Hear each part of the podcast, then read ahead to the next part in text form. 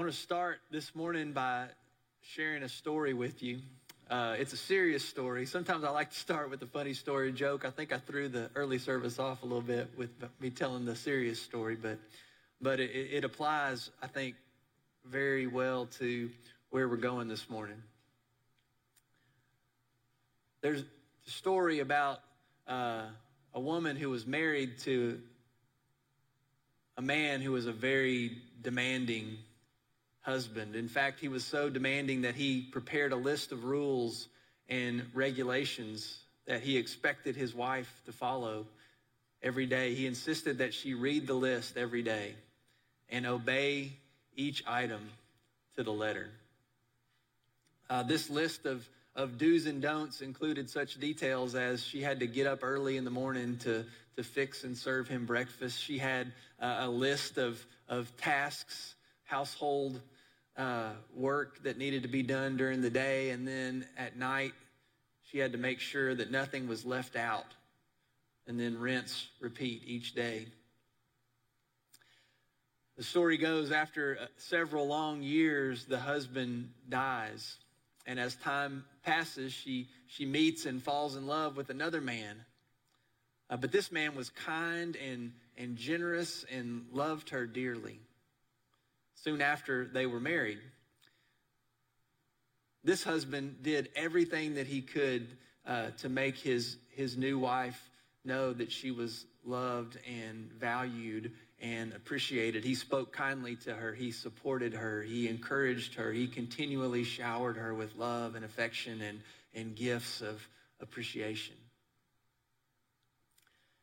And so one day she was cleaning the house and she found tucked away in one of the drawers this list of do's and don'ts, these rules and regulations that her first husband had drawn up for her. And as she looked over the list, she had a, a powerful revelation. She realized that even though her, her present husband hadn't given her any list of do's and don'ts, she was doing everything that her first husband's list required and, and had even surpassed it all. And what she realized was that she was so devoted to this person. Her deepest desire was, was to please him, that she was doing all of these things not out of a sense of obligation, but out of an overflow of love and affection. So I want you to keep that story in mind as we dig deeper into this idea today of, of what it looks like to live a Jesus shaped life. Today's topic is the obedience of Jesus. It's the, the second week of this season that we call Lent in preparation for uh, the new life in Christ that we celebrate and experience at Easter. And so last week when we started this conversation, we talked about uh, a few words that we hear in church a lot that have kind of gotten a bad rap. And uh, the hope is that we would rediscover the meaning of these words so that we could rediscover their beauty and their importance for us as followers of Christ and as members of Christ's body, the church. Last week we, we tackled some words like uh, holy and, and sanctify and confession and repentance. And so today I want us to take a look at that word that that's often scoffed at, that we often bristle at, not only in the church, but also just in the world. It's this word obedience. I want you to think for just a minute about where we hear this word and obe- this word obedience in our culture. A couple of places that I thought about this week is uh, where, where do we send dogs when we want to train them? We send them to where? Obedience school, right? We, we, we praise parents for having obedient children. But as adults, we don't want to be seen as, as children, right? Much less dogs. So, so we kind of bristle at this word obedience. And I think it kind of has to do with, with kind of the way that we, we see the world around us and all the, the power dynamics that that, that word implies, right? We, we talked a few weeks ago about how we as humans, we tend to be more concerned with, with the love of power than the power of love. And so, with that in mind, you can see how uh, this word obedience can be a difficult pill to swallow because not only the word, but, but the living it out has been mismanaged and abused in all of our different, in different situations and relationships. We, we, we've come to associate obedience with other words like submission and obligation, conformity, duty, even subjugation. My, my friend J.D. Walt says we tend to carry a negative connotation with the word obey because we immediately associate it with authoritarianism, which is the notion of an authority figure powering down on us, i.e., don't ask questions, just do what I say. Pastor Charles Stanley says the bottom line in the Christian life is obedience, and most people don't even like the word. So here's the thing that's, that's not the kind of obedience that I want to talk about today. Because that's not the kind of obedience I believe we find in the Bible, especially when we look closely at the life of Jesus. What, what we see, what I hope you'll see today, is this picture of obedience that's, that's grounded in grace and truth. It's this obedience to God that's rooted and established and overflowing in love. It's an obedience to God that's embodied by Christ Himself. It's the kind of obedience that leads to life, life abundant, this freedom in Christ. Uh, one of the most powerful phrases in this week's reading, I don't know if you all are, are following along in the book, of the daily devotions, but if you are, uh, you probably read on page 36 this week, the author Steve Cordle has this great quote about obedience. He says, There's no such thing as a Jesus shaped person who does not obey God because Jesus' life was marked by obedience to the Father. I think the, the, the greatest demonstration of obedience in the Bible was shown to us by Jesus on the cross, where, where Paul says in Philippians, Jesus humbled himself by becoming obedient to death, even death on the cross. But even before that, we have this great decision of obedience that once again Jesus demonstrates for us with these famous words that serve as an example for all of us who would seek to be obedient to God. In, in Luke 20, 2, Jesus prays in the garden, Father, if you're willing, take this cup from me, yet not my will, but yours be done. But even before that, Jesus was, was not only practicing what he preached, he was preaching what he practiced. Uh, the Gospels are full of, of the teachings of Jesus where he teaches people about what it means to live a life of obedience to God. And, and, and his teachings were controversial. And the ironic thing about it is they were controversial to the religious people, the people who you, you would think were all about obedience to God, right? Jesus begins his Sermon on the Mount talking about uh, how he's not come to, to abolish the law, he's come to fulfill the law. But right out of the gate, he makes a clear distinction about the difference between obedience as simply following rules out of obligation, and obedience as faithfulness to the relationship with God out of an overflow of love and affection and appreciation for who God is and what God's done. So I want us to dig, dig into that a little bit today. In Matthew's Gospel, chapter 5, Jesus kind of comes out of the gates swinging with this, this statement. Matthew 5:20 says, Jesus says, For I tell you, unless your righteousness surpasses that of the Pharisees and teachers of the law, you will certainly not enter the kingdom of heaven. Now, think about that for just a minute. In Jesus' day, the most dedicated religious rule followers was this group of religious leaders called the Pharisees, right? Uh, they ordered their life around obeying every one of the 613 commandments in the Old Testament, right? They were, they were these, uh, just this shining example of, of obedience, right? So, so the people who heard Jesus say this wor- these words were probably like, wait, what? More righteous than the Pharisees? How is that even possible? Maybe you're thinking the same thing today.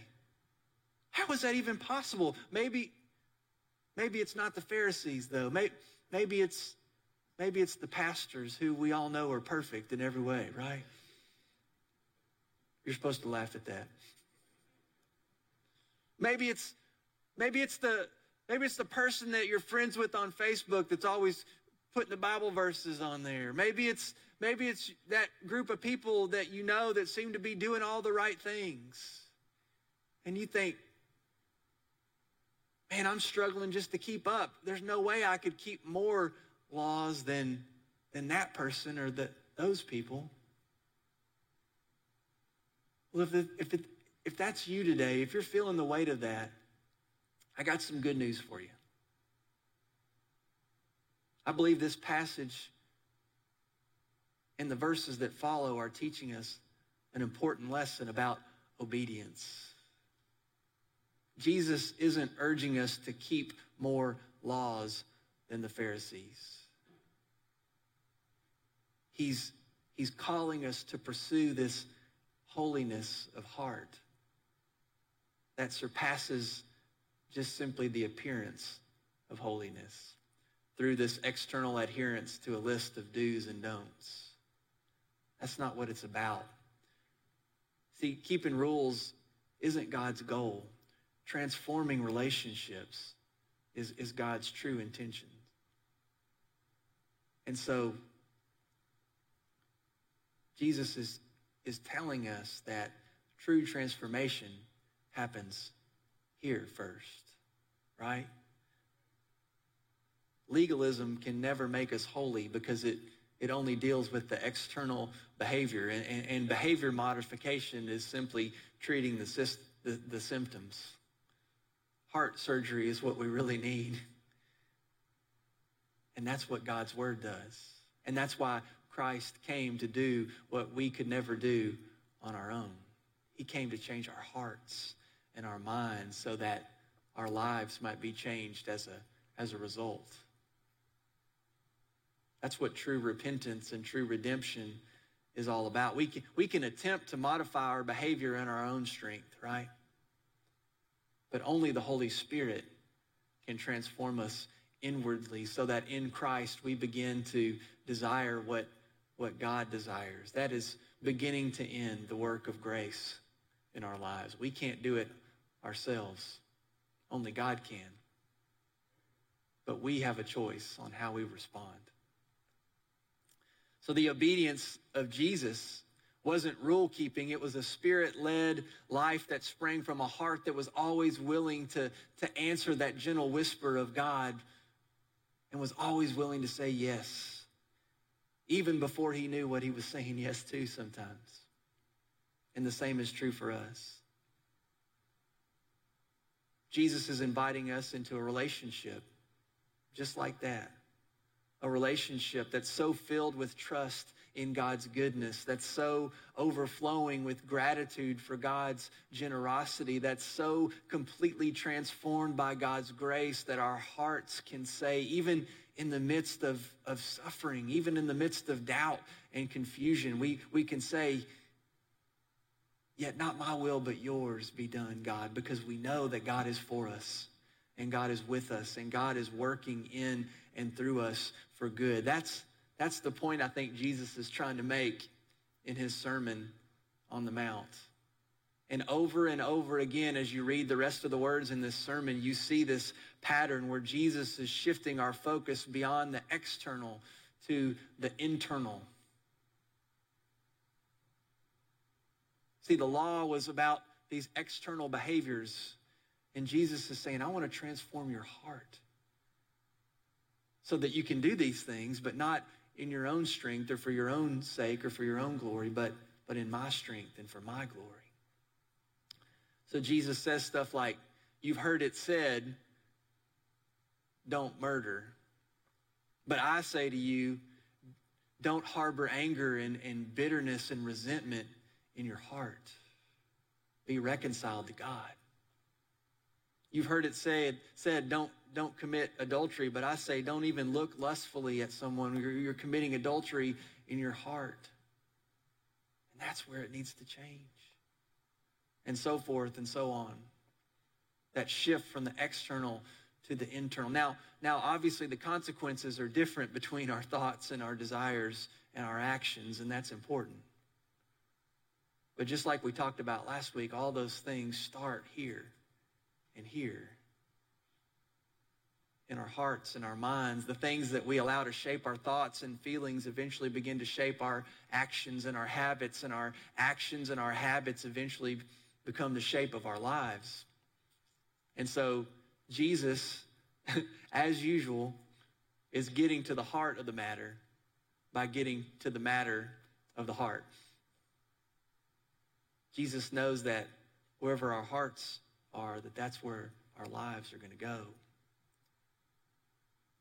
And so I think the lesson is, is this. We can't live a Jesus-shaped life unless we let the life of Christ shape our hearts and minds, our thoughts, and our actions. We have to allow God's Spirit into the deepest parts of our lives in order to become more like Jesus. And we can wear ourselves out trying to do all the right things when the real next right thing that we need to do is simply allow Christ to come in and transform our hearts through the power of the Holy Spirit.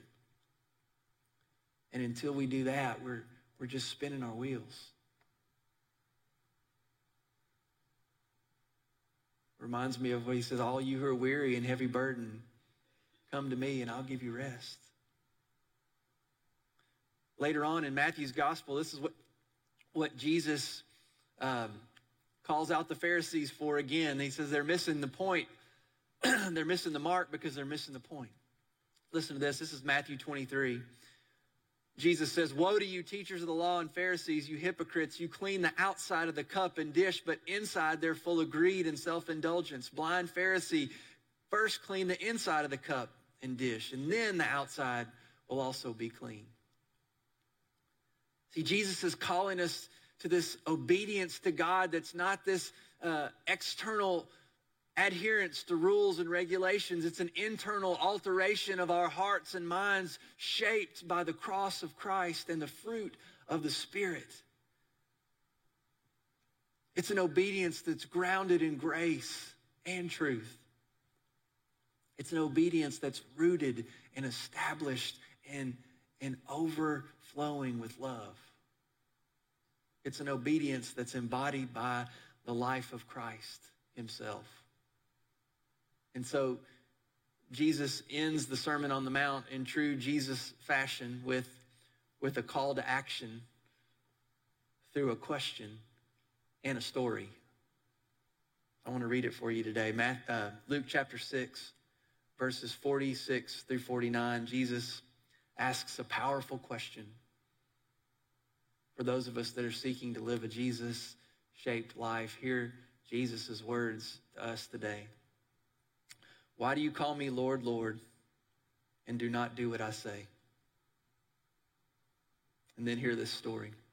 As for everyone who comes to me and hears my words and puts them into practice, I will show you what they're like. They're like a man building a house who dug down deep and laid a foundation on rock. When a flood came, the torrent struck and the house struck that house but could not shake it because it was well built. But the one who hears my words and does not put them into practice is like a man who built a house on the ground without a firm foundation. The moment the torrent struck that house, it collapsed and its structure, destruction was complete. Jesus is saying, I want you to obey me because I want you to have the kind of life that can withhold, withstand the, the, the difficulties of life, that can stand secure and firm throughout all the storms that are inevitably a part of all of our lives as we live in this world. Jesus is not calling us to obedience just because he wants to control us, but because he wants to set us free to live a life that's firmly rooted in the truth of God's word. Why do you call me Lord, Lord, and don't do what I say? He's saying that the difference between a life that is shaken to the core and a life that's, that stands firm in the storms is obedience. It's, it's choosing to, to build your life on the truth of, of God's word and God's love for you. It's during the storms of life that we, we learn the difference between knowing about Jesus and, and knowing Jesus personally and intimately. When the, when the wind is beating against the, the, the sides of our house, those rules and regulations fly out the window. And the foundations of our faith are shaken, but it's, it's the relationship that we have with God. It's the faith in his goodness. It's the trust in his grace. It's, it's, it's the relationship that sustains us, enables us to, to stand secure in the storms. And, and, and those moments, those storms in life become defining moments where we realize that our faith is either grounded in, in obligation or it's, or it's growing in love and gratefulness to God. To the God in Jesus Christ that's given his life for us because of his love for us. It makes all the difference in the world. So I want to leave you with what I think is a, a powerful question today for all of us. Are we trying to live a Jesus shaped life by fulfilling our obligation to a list of do's and don'ts?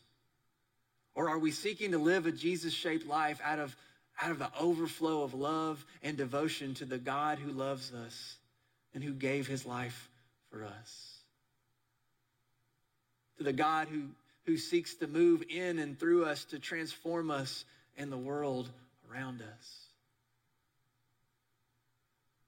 I read something this week that said uh, the average American is 30 to 40 pounds overweight, but, but also 30 to 40 Bible verses overweight. And it talked about how we have all this knowledge of the Bible that we've ingested, but what are we doing with it? How are we exercising our faith? Through obedience, through doing what Jesus says. So, what might that look like for us to, to respond to what God is saying to us to go and do over these next 40 days? I think we're at a time at place in history where people care a lot less about how much you know about the Bible and they care a lot more about not what you tell them about Jesus, but how your life reflects the light and life of Christ. You've heard the old saying, right? Uh, people don't care how much you know till they know how much you care. I believe those words are more true now than maybe they've ever been. That's why it's never been more important for us to not just learn how to live a Jesus shaped life, but to actually live a Jesus shaped life. Not just for ourselves, but, but for those around us. You know, we talk all the time about how we need to get people into church, and, and I'm one of the main ones that says that. But you know what I think we really need is to get church into people. People like you and me. That we are the church. This phrase has been going through my heart and mind for the last few weeks. And it's this Jesus was building a church long before the church was a building. Think about that for just a minute. We have a beautiful building, but the church is not brick and mortar, it's flesh and bone. It's you and me. And so wherever we are, there is the church. And that's the church that people need. That's the church Jesus is building. That's the church that, that we need to continue to build our lives and our life together on. So I'd love for you to pray about who someone in your life is that you might bring to church. But what I'd love for you to pray even more is who's someone in your life that you want to bring church to.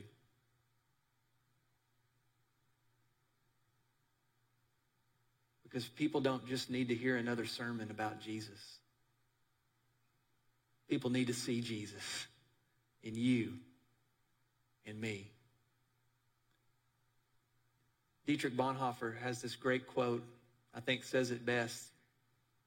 He says, One act of obedience is better than a hundred sermons. So, my sermon's over. What's your one act of obedience going to be today?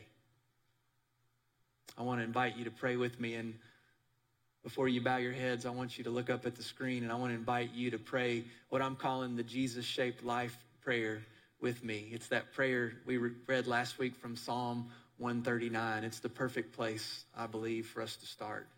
So let's pray this together. Search me, God, and know my heart. Test me and know my anxious thoughts. See if there is any offensive way in me, and lead me in the way everlasting. God, that is the cry of our hearts today. That's the prayer from our hearts today. That you would come and do what only you can do so that we might be who you have created and called and commissioned us to be as the church, the body of Christ, followers of your son, Jesus. Lord, we just acknowledge that we can't live the Jesus shaped life without Jesus, without his leadership, without his lordship, without his guidance, Lord, without the power of, of the Holy Spirit. And so, God, we, we invite you into our hearts, into our lives, into our life together. If there's anyone here today, God, that has been worn out by trying to live the, the Jesus shaped life just through following a list of do's and don'ts in their own strength, I pray today would be the day that they would receive your gift of grace. That they would put their trust in their life in your hands Allow you to do what only you can do so that they might live their life not out of obligation, but out of an overflow of love for you and your love for them. Lord, I pray you would continue to guide us to be who you've called and created and commissioned us to be as individuals and as families and as a fellowship family. Lord, give us eyes to see and ears to hear and hearts that are open to receive and to respond to whatever it is that you have for us today. God, we love you and we thank you. We offer ourselves to you in Jesus' name. Amen. Amen. We're going to sing one more song, and as we do, the altars are open. You're invited to come and pray if you would like. You can come and pray about anything you'd like. If you want somebody to pray with you, I'd love to, to pray with you. You may just want to stay in your seats and pray. You may just want to sing the words to these this song, but as I often like to remind us, just for these last few minutes we have in service today, I just invite you to open yourself up to what God might be wanting to, to say to you and how you might respond. So let's stand as we sing.